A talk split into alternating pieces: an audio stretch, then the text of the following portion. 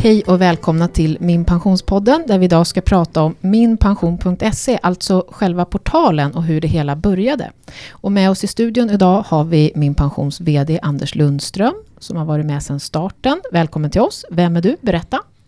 Ja, tack för det. Jag heter som sagt var Anders Lundström och jag började på Min Pension som anställd VD den 17 maj 2004 och anställdes för just för att starta upp själva portalen. Då.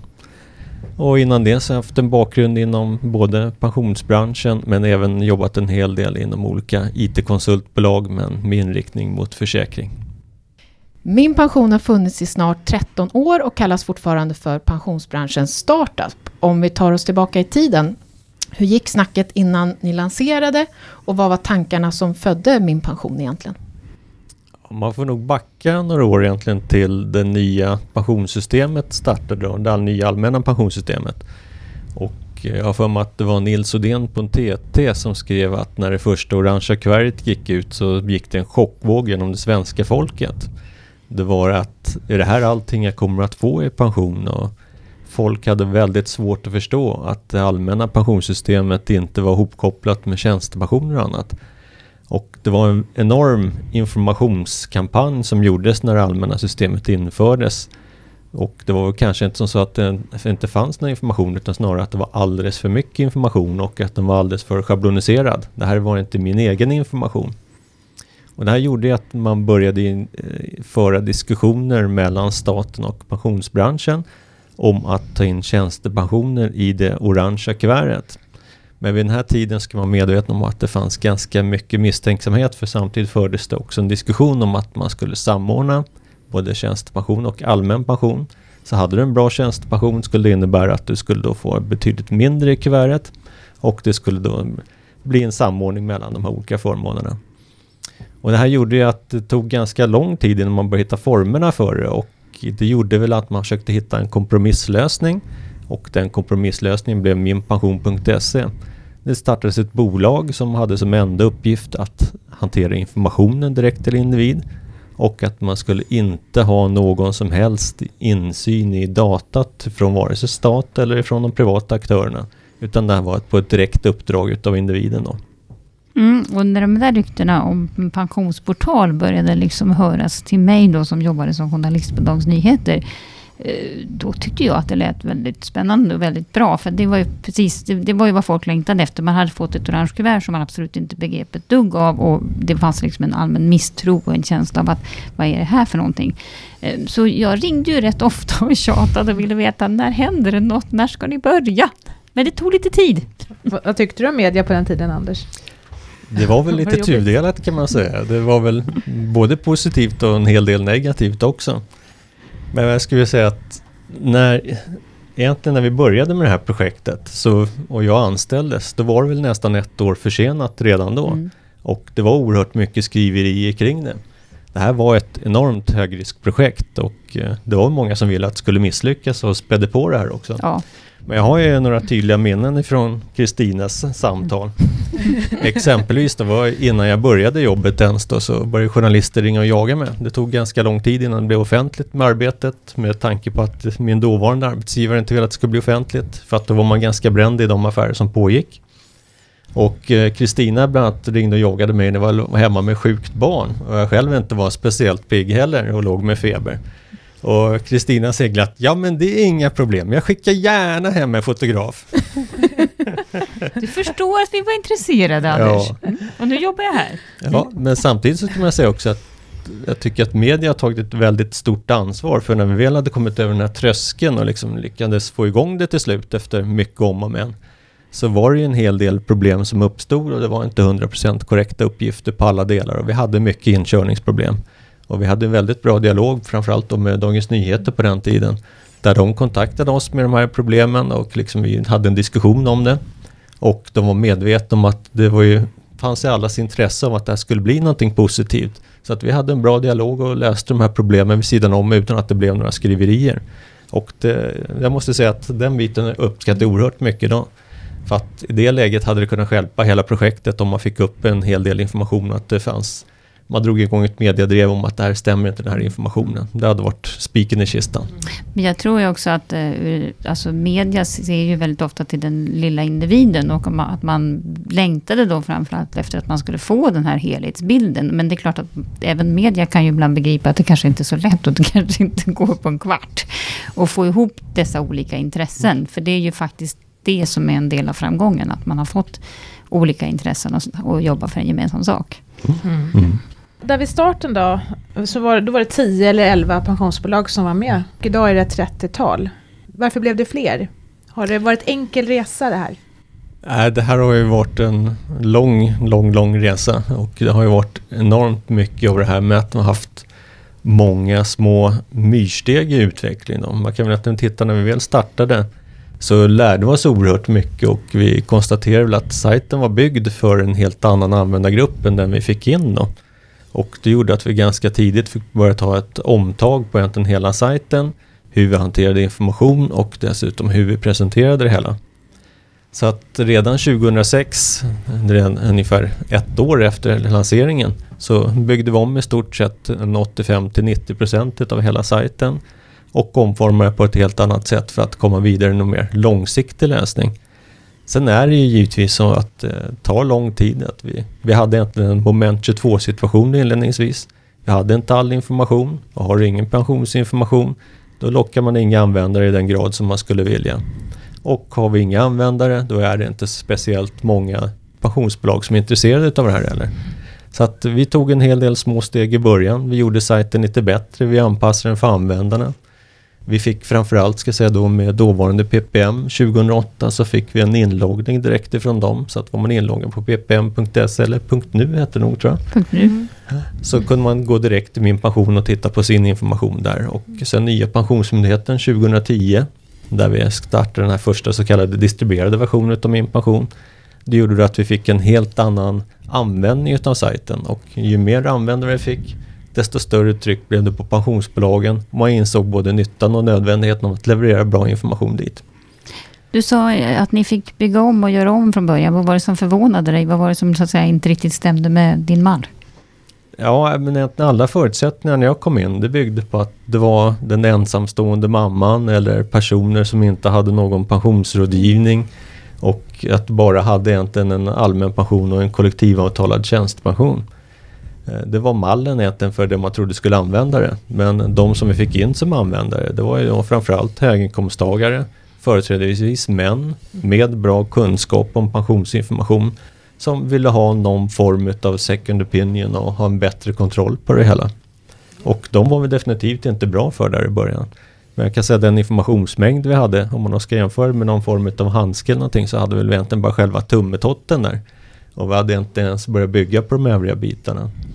Och vi hade inte det djupet på information heller som man vill ha. Det var väldigt många som har ett privat pensionssparande. Även då den vanliga pensionsspararen, privat pensionssparare. Det var ju kvinnor som sparade 500 kronor i månaden på den tiden. Man visste inte varför, man visste att man behövde göra någonting. Och det var ju mycket av de här sakerna som vi inte täckte så att vi fick ju göra ett antal, kan vi kalla det för lite hybridlösningar. Att man hade lite möjlighet att lägga in lite eget sparande och göra lite egna simuleringar.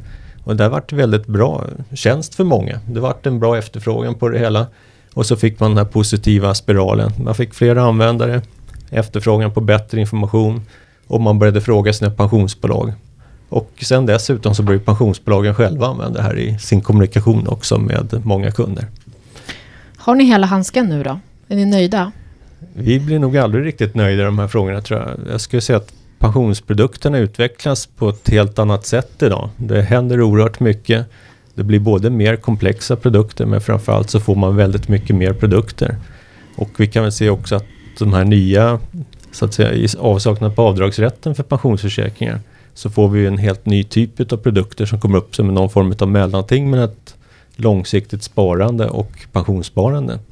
Och det gör ju att det här är information som individerna vill få in men som inte riktigt passar in i den här mallen för närvarande. Så det är väl det vi ser som ett stort steg. Då. Och vi har en hel del nya delar som vi vill få in. Vi är inte riktigt bra inför pension heller, tycker jag idag. För de som ska gå i pension alltså? De mm. som står precis i de här olika valen. För att nya produkterna gör att det finns en helt annan typ av möjlighet till planering, helt andra uttagsmöjligheter och blir med större valfrihet så blir det mer komplext också. Och sen så finns ju också även de, de pensionsprodukter som finns inom eh, bank då, som kallas för IPS, individuellt pensionssparande, där vi inte har full täckning heller. Sen ska jag säga också att vi har ju ägnat nästan nu tio år åt att jaga in informationen. Och vår nästa mission det är väl nog att försöka få folk att förstå det här också. Att det är en stor skillnad med att kunna se en prognos och kunna ta väl övervägda beslut på den här informationen. Så att det tror jag också är en stor utmaning. Och där driver vi nu ett aktivt arbete med en prototyp på en ny sajt. Där vi kommer att introducera det här under nästa år. Men redan nu så kan man gå in och börja prova den här. Och det, det bygger mycket på de vanligaste frågorna vi får in. Det är det här, hur mycket får jag i plånboken? Vad har jag för uttagsmöjligheter? Är jag bättre eller sämre än andra i motsvarande situation? Du är fortfarande inne på att du vill nå den ensamstående mamman, låter det som. Ja, men det är en jättesvår grupp för att det är en betydligt högre tröskel. Det är inte som så att de är dummare än något än andra utan det handlar ju på något sätt om att komma över den här första tröskeln liksom och få bort den här, ska jag säga, den här eh, bilden som man har av pension som någonting svårt och obegripligt. Det går att göra hur, precis hur komplext som helst utan det handlar om att ge dem rätt typ av tjänster som svarar på deras frågor. Och det har vi varit dåliga på tidigare. Det känns ju ibland, eller det brukar ju sägas lite elakt om branschen, att den vill göra pension lite märkvärdigare än vad det är. Delar du den uppfattningen? det där är nog väldigt olika vad man har för syfte. Det finns ju självklart de som har det. Men jag tycker att det är många av bolagen idag som är väldigt bra föredömen i att göra det mycket enklare. Men samtidigt så ska man säga att de har inget intresse av att göra helhetsbilden så mycket enklare utan det är bara deras egna produkter.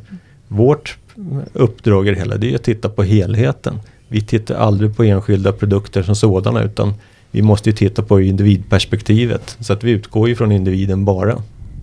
Mm. Och det tror jag är den stora skillnaden mellan oss och pensionsbolagen och alla, även myndigheter man agerar. Mm. Hur ser det ut ute i Europa då? Finns det Min pension i Tyskland och England? Och Nej, det är en Kina. riktig bristvara.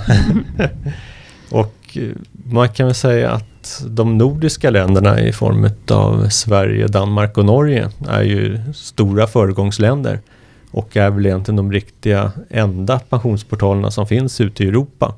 Det finns några sådana mindre men det är väldigt dålig täckning och täcker bara lite fläckvis egentligen deras pensionsprodukter. Så att det finns nu bland annat ett projekt som pågår i Europa som heter Track and Trace Your Pensions in Europe. Även kallat T-Type. Där Min Pension och menar, Pensionsmyndigheten ingår i det här projektet och vi ska nu se om det kommer att bli någon form av så att jag, utbyte i alla fall utav inloggningar så att man kan spåra var man har pensioner någonstans i Europa. Mm. Ja, jag tänkte säga det, men om man tittar på den yngre generationen så blir den ju mer rörlig, verkar det ju som. Man jobbar lite i något land där och något land här och, och bor lite olika. Eh, kan man tänka sig att om 20 år i alla fall, kanske rent av om 10 år, att även den gruppen kan se sin totala pension? Tror du på det? Jag vågar faktiskt inte säga det där. Jag tror att det där kommer nog bli en det är mycket en politisk vilja hur pass hårt man kommer att gå fram. Men jag skulle säga att jag tror inom de nordiska länderna där vi har väldigt mycket utbyte av arbetskraft. Där tror jag att vi kommer att hitta en lösning där man åtminstone kan hitta sina pensioner. Sen så hur det kommer att presenteras, det är enormt svårt att säga då. För att vi har, även om det ser ganska lika ut på pappret, man vill gå in på detaljer, så blir det oerhört mycket detaljfrågor som är svåra att lösa. Och jag tror kanske inte att det är riktigt kostnadseffektivt för den mängd människor vi pratar om. Nej. Så att jag tror att det här kommer att vara ett avvägande mellan vad kommer det här att kosta och vad innebär det här i nytta. Men däremot tror jag det är relativt enkelt för oss idag inom Norden att kunna bara hitta någon form av samordning vad det gäller personnummer och kunna spåra pensioner. Bara det är ett stort första steg tycker jag. Mm. Så dagens tips det är till alla unga då att ska ni jobba någon annanstans så håll er inom Norden om ni vill ha koll på er pension. Det är i alla fall ett mm. bra första steg men ja. å andra sidan är man ung idag så har man ett antal år kvar till pension också och jag ja. tror att det kommer utbyta möjligheter att kunna flytta pensioner inom Europa också. Så att det finns nog lite andra lösningar att bara hitta pensionsinformation. Men har det varit stort intresse från andra länder av att komma och titta på min pension? Har, vi varit, ja, har de varit nyfikna? Ja, det här går ju lite i perioder också men just nu så är vi inne i en rätt så intensiv period vad det gäller förfrågningar och det är väl i stort sett en i veckan eller varannan vecka som hör av sig och vill ha antingen någon form av underlag eller någon form av presentation utav vad det är för sajt och sånt där. Och Just nu är det framförallt England som är väldigt aktiva. Och inte då hela United Kingdom utan bara England för närvarande. Då. Och även Irland har påbörjat lite olika arbeten. Sen så finns det ju väldigt mycket i Tyskland där vi haft en hel del diskussioner sista tiden också, även på, eh, även på regeringshåll mer eller mindre. Där vi har haft statssekreterare och eh, minister som har varit intresserade och skickat in ett antal frågeställningar och fått presentationer. Mm. Så vi ska vara glada vi som bor i Sverige att vi har en pensionstjänst. Det har man inte på Och att vi har personnummer kanske. Ja, ja men det, det är mycket att vi har en bra infrastruktur. Men ja. jag skulle säga att det är, det är nog många länders pensionsministrar som skulle döda bara för att ha orange kuvert. Ja. Det är faktiskt på den nivån.